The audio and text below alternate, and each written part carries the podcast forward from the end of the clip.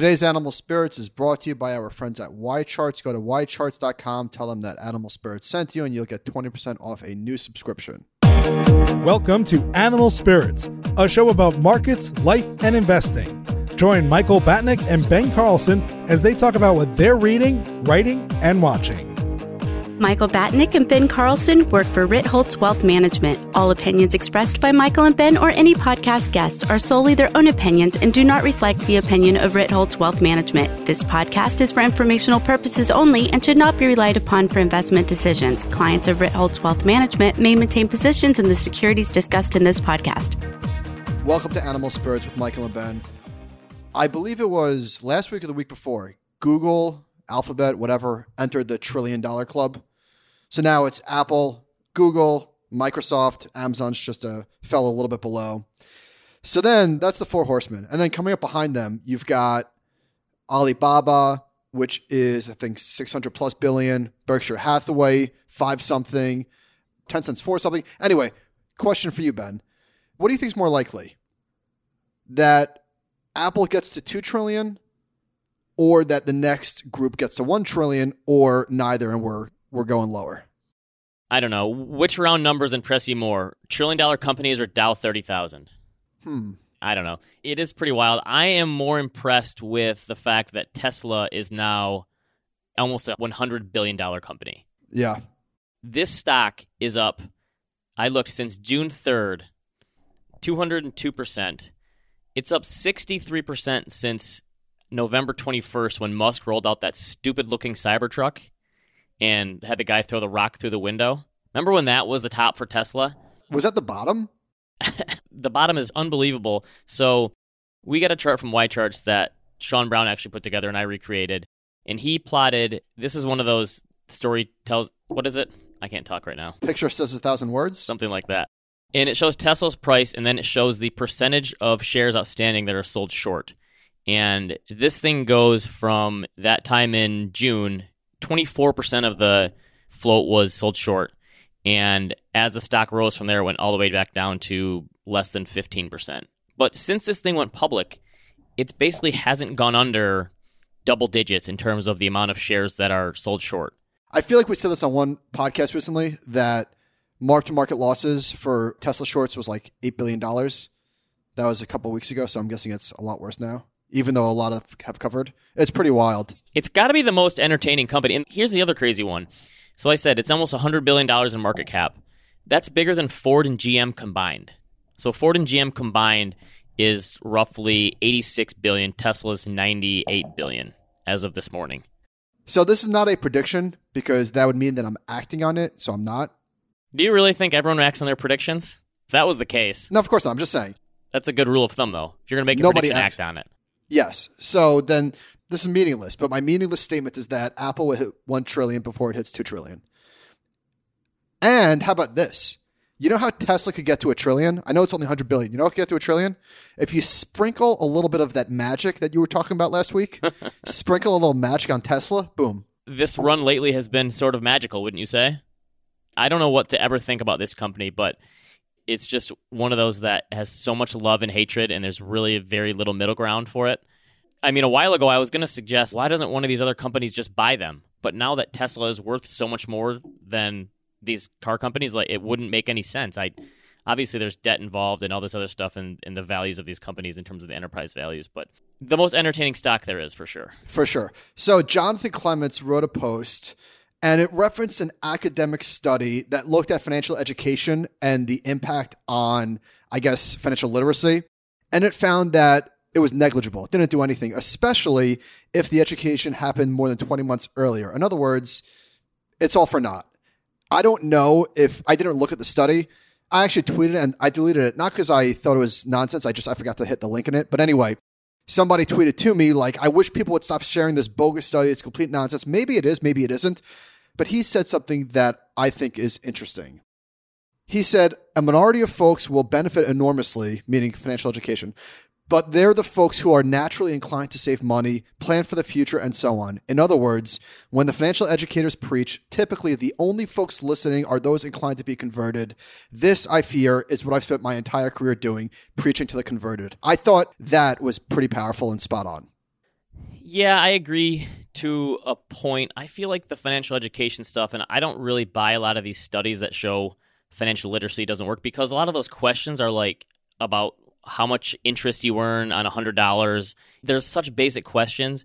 They're also asked to like people that are, I don't know, 40 years old. It's probably, I don't want to say it's too late, but I think when you're talking about financial literacy, we're really talking about getting started at an early age. Like it's a fundamental building block in education. I don't know if there's been a there's ever been a groundswell for a big huge project to actually help people change their finances in a meaningful way, not just teach them what compound interest is. That doesn't do anything. So there was this John Rekenthaler at Morningstar has been writing recently about changing the 401k retirement system because he thinks it's broken.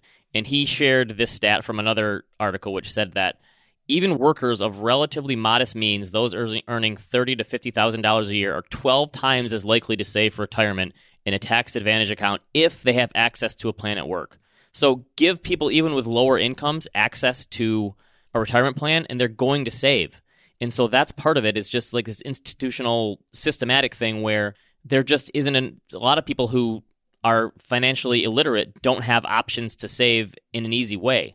So Rekenthaler wanted to put together the plan that was just this big 401k that everyone has and it's not tied to employers. And I actually tend to agree. And I've written about this in the past. Here's my five point plan for making a better retirement plan for everyone. Let me know what you think. So I think we open up the thrift savings plan, which is the government plan. It's run by BlackRock. Every fund in there is an index fund, and they cost like two basis points basically. They have like five or six funds and then a target date fund. I would open it up to everyone, regardless of their employment status. And if anyone gets a job, you're auto enrolled and you have the option to opt out, and then you have the auto increase over time. I don't want to put words in your mouth, but I assume this TSP plan lives on the blockchain. I would hope so. My brother is an employee of the federal government and has access to it and has showed me it before and you can actually look at it online. It's pretty easy.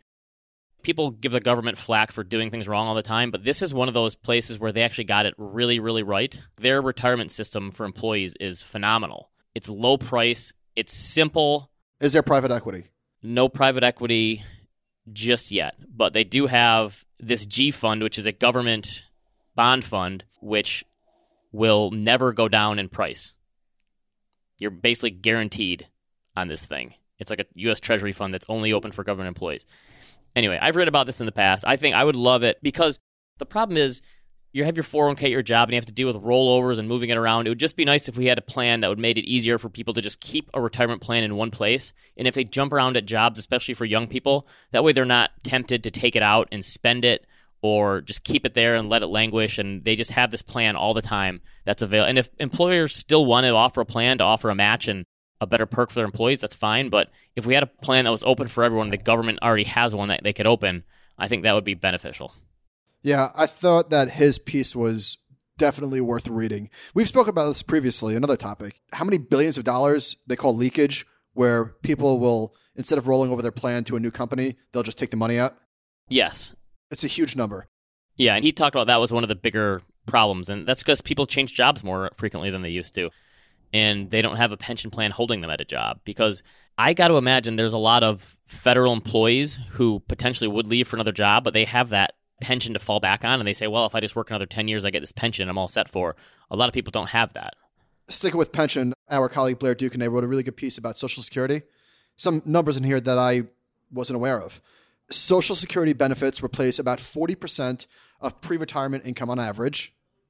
Pretty good that's probably the way most people are going to make it through retirement is Social Security. Well, here's the however. However, they estimate that 21% of married couples and 44% of single retirees rely on Social Security for over 90% of their income.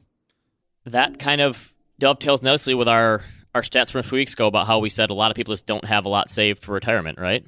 Yeah, actually, Andrew Yang was speaking to the Washington Post and he gave a number that I don't know where this came from, but he said if you put $1,000 a month in the hands of one of the 78% of Americans who's living paycheck to paycheck, 78%, that sounds high. Boy, that sounds like he got that number from a survey. Well, he also said, or the 50% plus who can't afford an unexpected $500 emergency bill. That has been debunked. So I'm just going to guess the 70% is debunked also. But while we're on this, somebody asked us what we think about this, and maybe let's not get into the political ramifications. I just want you, I'm curious to hear your opinion about the reason why he wants the freedom dividend is because he is worried that the fourth industrial revolution, which we're currently in, is going to really replace people. That the robots are going to displace workers to the to a degree that we've never seen before. Freedom Dividend is a wonderful name. I've said this before, but it's kind of funny to me that people think robots are going to take all our jobs when the unemployment rate is as low as it's been in over 50 years. The unemployment rate is at 3.5%. People are worried about the robots taking our jobs. Could it happen eventually? Sure, but I think that worry is a stretch. I'm going to put it out there. I think there are certain places that could be displaced or certain jobs and such, but I think, don't you think that's something that's a little further off into the future than people make it out to be? I don't think it's going to be Terminator anytime soon, but I get where he's coming from. I think that people, I mean, obviously, we know a lot of people have been left behind, and I think that the 3.5% number might be misleading, not to like put on tinfoil hat, but I don't know what the solution oh, is. Oh, you're an unemployment rate truther. wow. I did not know that. Guilty as charged. Okay. Very interesting. You don't believe in full employment. All right. That's, uh, all right. What about inflation? Is there anything else that, uh, any other conspiracy theories you want to get off your chest? I'm a shadow inflationist. Okay. All right, well, here's some good news for people on the lower end of the spectrum. This is from New York Times. For the last decade, the federal minimum wage has been unchanged at 7.25 an hour, but dozens of states and localities have increased their own minimum wage hikes, and as a result, the effective U.S. minimum wage is closer to $12 an hour, most likely the highest in U.S. history. And they're showing that wages at the bottom end of people, so they broke it down to the lowest, middle, and highest class earners, have been growing the highest recently. And that's been the case over the last few years, actually, that people on the low end of the wage scale have been growing, and that because we've had these minimum wage increases. And don't you think this is me putting on my poli sci hat here? Because things are so dysfunctional in Washington, D.C., and nothing ever seems to get done, that it's going to just be that we get most of the action at the state level. We've had places like Michigan just recently voted to have pot be legal in the state. That hasn't happened federally yet, and it happened in a lot of other states. And we've had these other things that are enacted at the state level. So I think that's where things are happening now, and maybe people spend too much time worrying about who the president is, and it's more important to be worried about who your local representatives are. I don't know anything, and I mean anything about state versus federal government politics, but I'll say that makes sense to me. And while we're on the topic of pot, as you call it, I want to thank Blue Harvest. They sent me like a giant box of CBD stuff. Sorry, did I sound like a narc calling it pot? I don't know what to use it for exactly, but I appreciate the gesture. Okay. But you sent me a picture of it. It looked like you made a really big run to family video. so, okay. David Brooks took, I guess, this similar data, David Brooks from the New York Times, and wrote a piece about, like, well, if CEOs have so much control and the top is making all this money, how come wages are increasing at the bottom end the fastest? And he got, boy, did he get destroyed, rightly so. Ratioed? That was one of the biggest BS pieces I arguments I've seen in quite some time. I mean, talk about being disingenuous. Wow. The thing he missed obviously was that it's because minimum wage has increased. It's not CEOs increasing Yes. the pay, it's minimum wage. People in the bottom decile have it so great, and those poor CEOs. Ah, okay. Whoops. So he got canceled immediately. How many times has that guy been canceled? Total malarkey. Okay, so there was a few. The Fed is causing a bubble and everything pieces this week. One was from the FT. I think there was there one in Bloomberg too, and then Paul Tudor Jones mentioned it this morning. There's also one in uh, the Wall Street Journal. Okay, so Neel Kashkari, who is the Federal Reserve head of Minnesota, I believe, the Minnesota Fed Bank, he had a pretty good response to this. He said basically six to nine months ago, and this is for people who say the Fed is manipulating everything. And his point is that maybe they don't manipulate everything, but some of the worries have been overblown. So he talked about six to nine months ago, everyone was talking about this impending recession because of the yield curve inversion. And he actually said the Fed was largely responsible for that. And because they control the front end, and now that we've lowered the front end rates, the yield curve has come unwound, that inversion has come unwound. And what are the QE conspiracy theorists saying now, of which you might be one because you don't believe the unemployment rate? But anyway, this was an interesting thing from him in terms of the. A lot of times we're dampen, we're trying to put the fire out in terms of Fed manipulators, but this is one case where he's saying, yes, actually, the Fed does manipulate the lower end of the curve, and the inversion was our fault. And people who worried about the recession because of it were wrong because this was just us controlling rates. It is interesting that the FT went full bubble bubble. It was an opinion piece. All right, fair enough. Okay, so in the Wall Street Journal, here's a quote. Many market participants believe that growth in the Fed balance sheet is supportive of higher valuations and risk assets. Mr. Kaplan told reporters, And he said, I'm sympathetic to that concern. I think it's wise to acknowledge it and be cognizant of that concern as we think about our next actions. Let me ask you a question. Do you think that any individual looks at the Fed balance sheet and says, oh, they're providing liquidity or whatever, therefore I'm going to be aggressive? Because it's sort of interesting. The common narrative is they're manipulating things higher. I don't really understand, but. The common refrain from Fed haters is after the fact has been, well, of course, stock markets are up 500% since the March lows. The Fed has printed money, and then you ask, well, have you been invested? Well, no. Of course I haven't. So it's like the same people who look at it in hindsight and realize, oh, of course this was going to happen, but they weren't invested. I'm obviously sympathetic to the dunking. Don't get me wrong. I just want to say, like, I don't really know anything about. I don't even know what quantitative easing is. There, I said it. I don't want to be. I guess what am I trying to say? Here's what Kashkari says. He said, "Someone explain how swapping one short-term risk-free instrument, reserves, for another short-term risk-free instrument, T-bills, leads to equity repricing. I don't see it. And that's the thing that people don't realize is that this is just a lot of movement of these securities behind the scenes. It's not like they're handing people cash in the streets. When you call it money printing, that's not what it is. And reading someone like Cullen Roche over the years at Pragmatic Capitalism has been very helpful to me to understand this stuff and how it's more of like a banking entry than it really is them printing money and having all this money hit the system it's not the same thing because for every asset there is a liability, and these things sort of cancel each other out. I guess what I'm trying to say is I feel like I've read enough of Cullen's stuff. At this point, I understand it as much as I'm ever going to. It sounds too complicated. It still is very confusing. I totally agree there. And so, can we thank the Fed for having zero volatility in the stock market?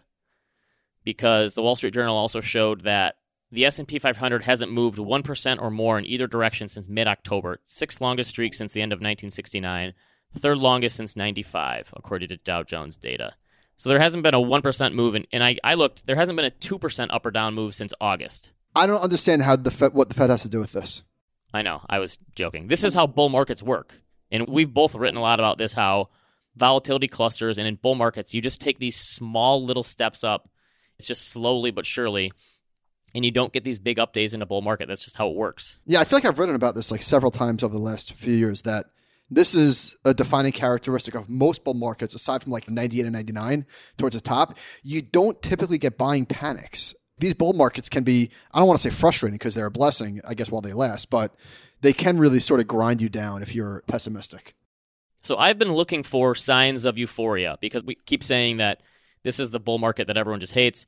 And the New York Post had this story that said average folks optimistic on economy, a stock market goes gangbusters. And I'm going, all right, finally we see some euphoria. And listen to their this is the survey. This is from Allianz Life, which conducts a quarterly market perception study every week. And they found that concerns about a recession or impending crash are at their lowest level since 2018. Survey? Yes. In the fourth quarter, 43% of Americans were worried about a recession was right around the corner, down from 50% in the third quarter and 44% in 2018. 39% said they're worried about a market crash on the horizon, down from 48% in the third quarter. Doesn't that still seem high to you in terms of people being euphoric? 43% of people think a recession is right around the corner, and 40% are worried a market crash is going to happen fairly shortly. I got an anecdote. Over the weekend, family member was who I don't talk about the market with because I don't like doing that. Those can be tough conversations. Well, he's like, "What do you think?" And I was like, I learned a long time ago not to just casually talk about what I think about the market because I'm going to look like an idiot. I used to do that. I used to try to do like the strategist lines. It's just, yeah. So anyway, so I was like, by all means, I'll listen to you. What's up? What's on your mind? So he's like, man, I, I feel like an idiot. I sold AMD like $15 ago, but I've still got some Apple and my friend has Apple and whatever, whatever. And it was just like, there wasn't anything that he said that was like, oh boy. But he was talking about stocks, which doesn't happen. So don't say I didn't warn you. That's your cocktail party indicator. Okay. Don't say I didn't warn you. So yesterday you said you were looking at some of your old posts and you wrote in 2015 about expecting lower returns in the market. Yeah, so what happened was this. Let me give you a little behind the scenes, Ben. Peel the curtain back a little bit. So I sat down to write this post and I titled it. By the way, do you I don't really know if I start with the title usually and then I write. I don't know. Anyhow, in this case, I started with the title. The title was Preparing for Lower Returns. And then I was like, wait a minute. I feel like I've been here before. So I Googled Michael Batnick preparing for low returns, and I wrote this exact same piece in November 2015. And since I wrote that post, the market is up 72%. Wow. So did you just do a copy and paste? Change the date? Well, that post sucked. I'm actually writing a decent one, I think. But I will say I was just early. Okay, so the reason I asked is because Christine Benz at Morningstar compiled all these long-term forecasts for stocks and bonds from a bunch of different sources. So I'm going to go through them really quick. BlackRock says nominal returns, meaning not inflation adjusted, of 6.1% for large cap stocks for the next decade, 6.5 for European stocks, and 7.5 for emerging market stocks, and 1.7% for bonds. GMO, always the turd in the punch bowl here, negative 4.4% real, which is inflation adjusted for U.S. large caps over the next seven years, negative 2.1 real for U.S. bonds, which I guess would have to mean 4% inflation. 4.5% real for emerging markets and negative 0.2 for emerging market bonds. JP Morgan is 5.6% for US equities. That's pretty similar to some of the. Here's Morningstar actually has another one that's pretty low 1.7% 10 year nominal for US stocks and 2.1 for bonds. Bonds is pretty easy. That's surprising on the stock. Yeah, side. theirs is low. Research affiliates is 0.3 real returns for US large caps, negative 0.1 for the bond index, and Vanguard is three and a half to five and a half for the next decade for U.S. stocks. They said six and a half to eight and a half for non-U.S. stocks, and two to three for U.S. fixed income. So, Which camp are you in? isn't it funny that the people who have been the most wrong have the most bearish outlook on stocks? What is the correlation there? Well, all right, I'll tell you. I'm in Vanguard's camp on this one. I think three and a half to five and a half percent nominal for U.S. equities seems reasonable. Yeah, it does seem reasonable, and there's no way it happens. I feel like you get either one extreme or the other. Things that we're in the depths of a bear market and we get really horrible 10 year returns, or things keep chugging along and people are really surprised and they're not that bad. I mean, the situation where we kind of go nowhere, it really depends on when you look in 10 years. I feel like these return assumptions do make a lot of sense. Is it ever going to happen that way? I highly doubt it. Is that fair to say? Well, I don't know. I think I'll take the other side because we're talking about 10 year returns. So, You could have said this 10 years ago, though, looking at the valuation levels. yeah, of course you could have. But it's different this time. This time we mean it. but hold on. My point is, How you come get no out- one says it's the same this time? it's the same. we This get, time is we, the same. we get crazy moves on an annual basis. You don't really see giant outliers on a 10 year basis. They fall within some sort of range. All right, I'm going to say false to that, and I will prove it to you with the data next week. I have it on my computer right now. Sorry, I already did it. Okay, what's the range of 10 year outcomes? Hold on, let me open my spreadsheet. It's still relatively big, is it not? All right, Ben, check your Slack. Okay. So this is S&P 500. I use rolling 11 year periods, forgive me. I don't know why. I did 11 instead of 10 because I was including 2009, but doesn't really matter. So These are nominal returns. these are nominal 11 year rolling. So we've got a low of just above 2% in the Great Depression and a high of call it 15% in the 90s. So it's fairly tight. That's still a pretty good range, don't you think? And there aren't too many times here where it's between 4 and 6%. Wouldn't you say that's fair? I'd say 25% of the time. Uh, okay. 10% of the time. I don't know. We'll put this in the show notes, but okay. I'll give you half credit for this. Thank you. I'll take it. All right, so a couple weeks ago, I had misplaced my wallet, and it's always kind of a pain when you didn't have it on me for like four days, and I finally got it back. Or how about when your podcast co-host takes your wallet? Yes, we have the same wallet because Michael liked mine so much that he bought it, and every time we are in the same hotel room, he grabs both wallets, puts them in his pocket. I think it only happened once. and I get in the cab and I feel my pockets and I think I lost my wallet. But I realized I actually made it much easier than I thought it would because most of the places I go to for lunch, I have my credit card just saved or I order online or through an app. And it was actually easier to make it through than I thought. But shouldn't this be the case where we just don't have credit cards in the future? Where it's on your phone or it's stored in the cloud somewhere or and this sounds like this is what Amazon's doing. You pulled a Peter Schiff. You lost your wallet. Yes, I, I didn't lose my Bitcoin wallet yet. No one stole it. So they talk about how Amazon wants to use paying with a wave of a hand, where they scan your hand and then you go to a store and you either scan it or you wave it in front of something and that is your credit card. But don't you think that's the future we're hopefully going for of just scan your eyeball or your fingerprint or whatever it is and not have to hold on to a credit card or just use your phone? Wouldn't that make life a lot easier? every time you lose your wallet and you have to cut up your cards and call and order a new one, what's the point of having them, the actual cards? I think it's just kind of useless. So I like this idea by Amazon using your hand to purchase something and not even having to ever get out your card. Agreed. Let's do it. So BlackRock's Larry Fink wrote a CEO letter last week about how they are making a big push into ESG. He called it a fundamental reshaping of finance. I forgot to read that. I meant to, didn't get to it. Okay, it's a nice sentiment. Do you think that this is him just trying to be woke? Yes. Is this a PR thing or is this something that because they talk about how Well, I didn't read it, so they talk about how they'll be looking at different ways to make ESG and sustainability more integral in their portfolio construction and risk management. And I think this was just a way for them to get ahead of the people worried about the concentration in the industry and them having so much power and with seven trillion dollars or whatever it is. I just don't know how much of this is a PR stunt versus how much of this is them actually caring about it. I couldn't tell you. I would be inclined to be a little bit skeptical here. That's just my first thought. Okay, 10 most trusted brands in America according to a new poll by Morning Consult. This one was kind of odd. Number one was the U.S. Post Office, which number two is Amazon, three is Google. They had UPS on here, Cheerios, M&Ms, the Weather Channel, Chick-fil-A, and PayPal. Garbage. Nobody trusts the Weather Channel. United say Post Office? Really? Is the number one? I don't know. I don't know. I have a love hate relationship with Cheerios as a brand because my kids love Cheerios. I don't like the smell of Cheerios. I hate them with a passion, not eating them, but just they're everywhere in my house, in my car. The kids drop them everywhere. That's why I hate them because they are just everywhere. I'm pretty much all in on Honey Nut Cheerios, but to your point, I've got Cheerios all underneath the car seats and stuff. Ugh, they're everywhere. Yes, that's why I don't like them. Galloway did a post on Casper Mattress, and he said, CNBC leads us to believe there are startups everywhere. There aren't. The greatest engine of job growth small business is on life support. Half of as many firms are founded today as during the Carter administration. Even the most promising struggle to find the scraps ignored by the great white sharks of big tech. David Perell had a post that supports this view, and he shared a chart from the Kauffman Foundation charting the startup decline.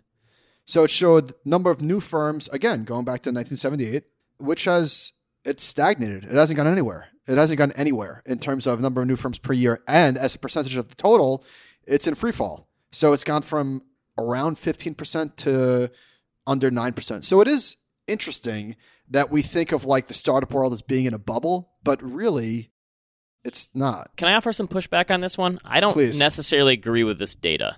Okay. It's ironic that in Galloway's own post, he talked about how there are 175 online mattress retailers. So he's talking about how there's a dearth of startups, but there's 175 online mattress retailers.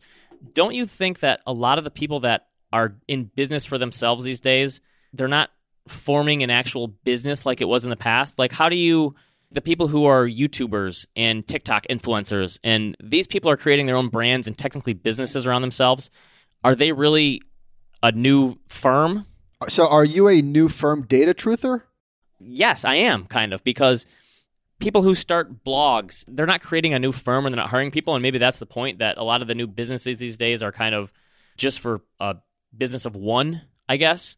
Maybe that's the problem that we're not seeing these big businesses being made. But I think that's part of the reason is because software makes it easier to have small businesses. So a place like Instagram, how many people at Instagram when it got bought by Facebook? Wasn't like 11? nine? Yeah, something ridiculous like that. I think that's just the way the world is with technology these days. So I think maybe there's more opportunities these days, but it's just easier to start a business where you don't have to have a huge employee base like you did in the past because the overhead costs are much easier now.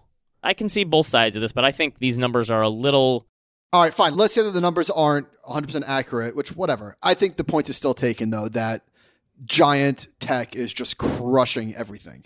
Yes, and they have the resources now to just if there is a nice startup that comes into play, they buy it before it gets too big and then they just integrate it with their company and that they don't have to innovate from within, they can just innovate by buying new companies. So, Spencer Dinwiddie of the Nets, Great name. very great name. Just the dumbest idea for a contract. I know he's trying to be like a blockchain guy, but here's the thing. So he has a $34 million three year contract, and he tried to tokenize it somehow because he's into blockchain. And someone obviously sold him on this. And the NBA wouldn't let him do this. So what he did is he basically it's tokenized and on the blockchain, whatever that means. But all he did was take an upfront payment of $13.5 million of his three year contract, and people who buy in as investors are receiving 4.95% interest. And he basically issued a bond on himself. So, more or less, he took out an upfront loan on his own salary, which just makes zero sense. I mean, I get things in the mail offering me lower interest rates than 4.95%. I'm sure he can get a mortgage for much lower than that. I don't see the point of doing this except to show I'm on the blockchain guy. Quick tangent. I got a dollar in the mail from Pew Research. They wanted me to do a survey. Haven't done it yet, but fairly effective. That's why you get people saying Iran is in the middle of the Pacific Ocean because they only pay you a dollar. But back to the Spencer Dinwiddie thing. I think the intention here is that he's going to tokenize get his money up front. A dollar today is worth more than a dollar tomorrow. And he's going to take that money and make venture investments. Okay. Yeah, and he's paying 5%. And he's also going to take eight people to the All Star game with him. So he's paying 5%. He knows he's going to get a 35% IRR on his venture money. So it's just a natural arbitrage. So back in the 90s, every NBA player wanted to be a rapper, and every rapper wanted to be an NBA player. And now every NBA player wants to be a venture capitalist, and every venture capitalist wants to be a Stoic philosopher from 300 BC. and so that's what's happened here is just that all these NBA players want to be venture capitalists, and he just wanted to put blockchain on this to show what a visionary he is. I give the guy A for effort, I guess, for trying to do something like it. Just it seems like way more trouble than it's worth there's no reason to have a blockchain on this. He could have just taken out a loan from Marcus for a much cheaper interest rate, probably, and then invested in his venture capital, whatever that he's. I don't know. I just. Are you allergic to yawns? Isn't everyone? Apparently not. Rob and I joke about this that you're copying me because yawns are contagious. Everyone knows that. But I Googled this and I just went to WebMD, so I didn't do much digging, but they really don't know why. But they said that Researchers have seen that yawning may not be as contagious to people with autism or schizophrenia. More research is being done to determine the cause of this. So they really don't know. They think it might be related to empathy, but they don't know. So here's one that I figured out, and you might be able to find this with your new son. I always try to Google with my kids when do kids become ticklish?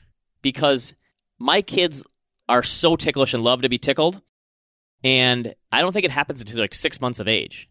Your newborn son is what four months old. So Logan is he was born in August. I don't know. He's about four and between four and five months. So when I rub my fingers up his belly to his neck, he laughs. But I don't know that that's necessarily being ticklish because like if I were to tickle his ribs, for instance, I don't think he would laugh. Yeah, that's just an odd thing to me that you develop this sense of being tickled. All right, I don't know how to transition away from that, but let's just talk about this tweet that we saw. Great graphic. Don't know who put this together, but I think it's a great reminder of the burning need for creativity and differentiation. I don't know what the hashtag marketing, hashtag design was all about, but it's a picture of four quadrants of different movie posters, and they all look exactly alike. It's the close in face with the eye. It's the person staring between spread legs. It's the guy and the girl back to back.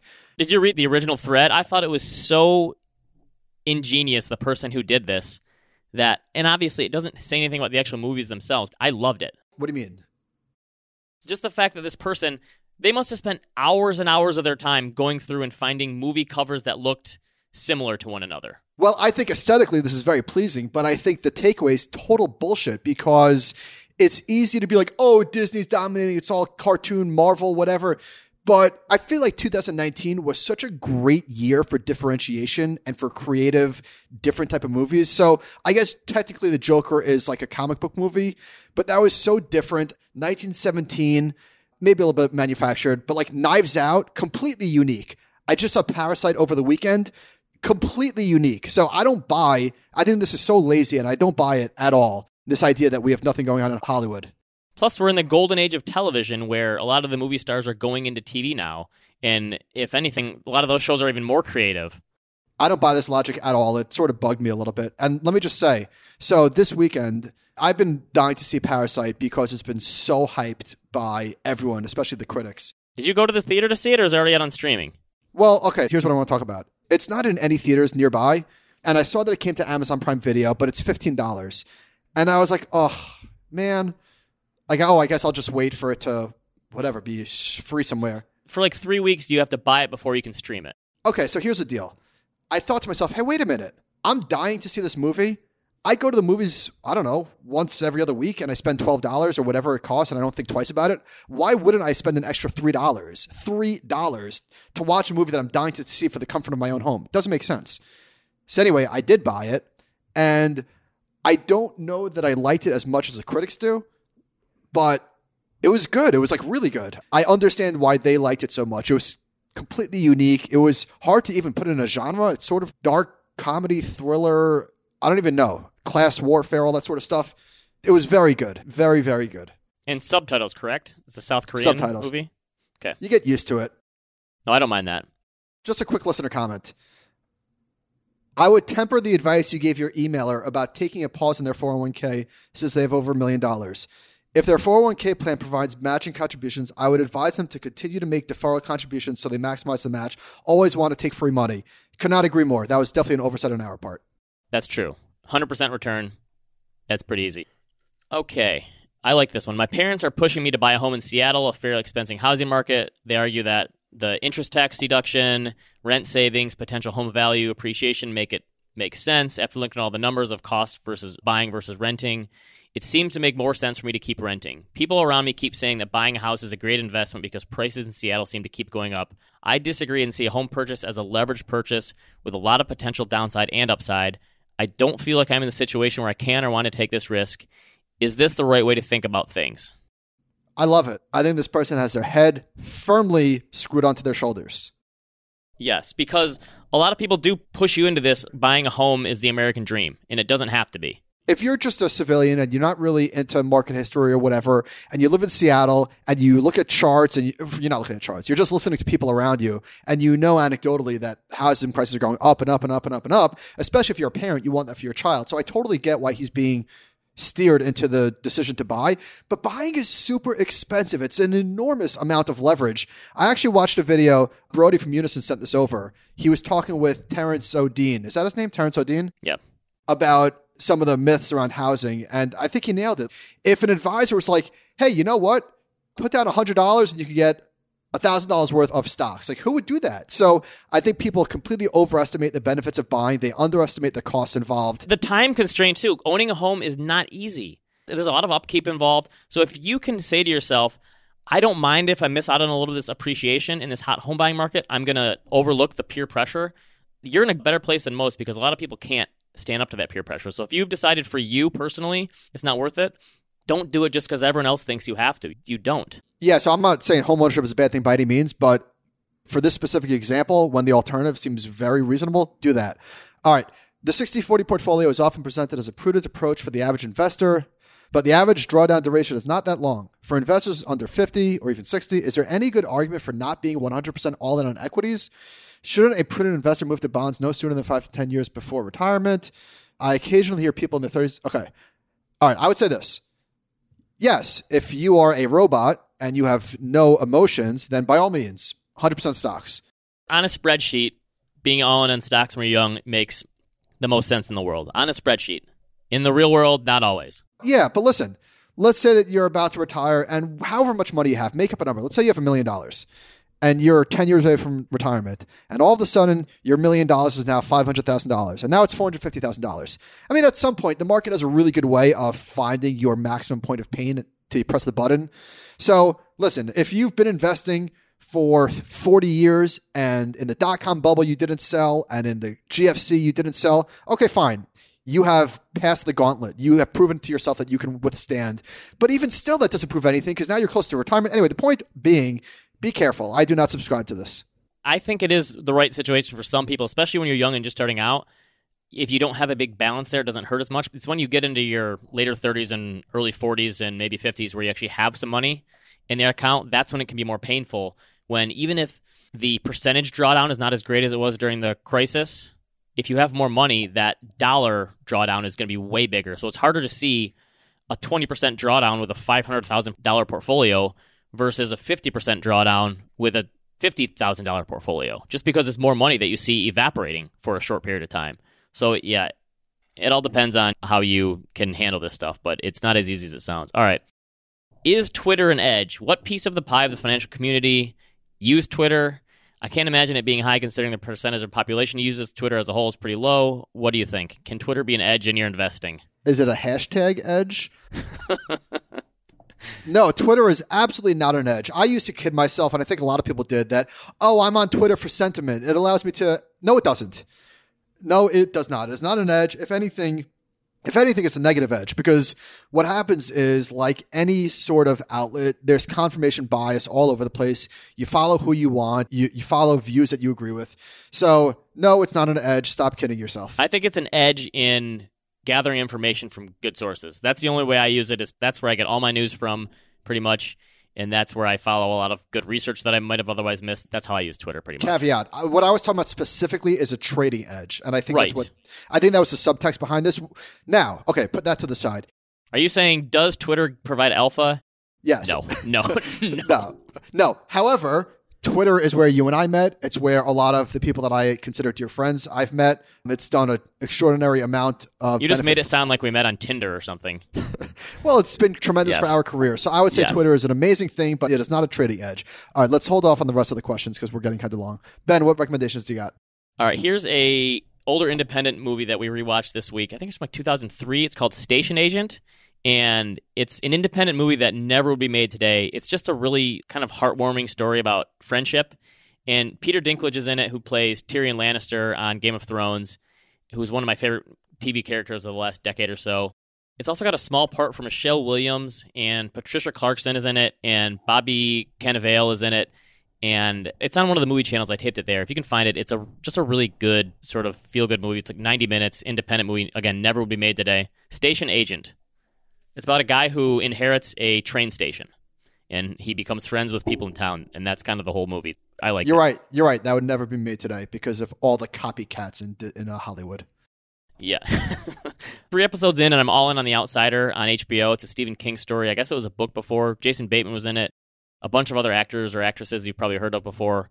I don't know where it's going because I never read the book, but I am totally in. I think it's fantastic.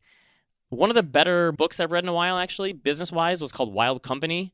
And it's by the two people who, a husband and wife team who founded Banana Republic in the late 70s, early 80s. I never realized that when Banana Republic was formed, the reason it's called that is because it was like a safari clothing store. Can I give you a quick plug?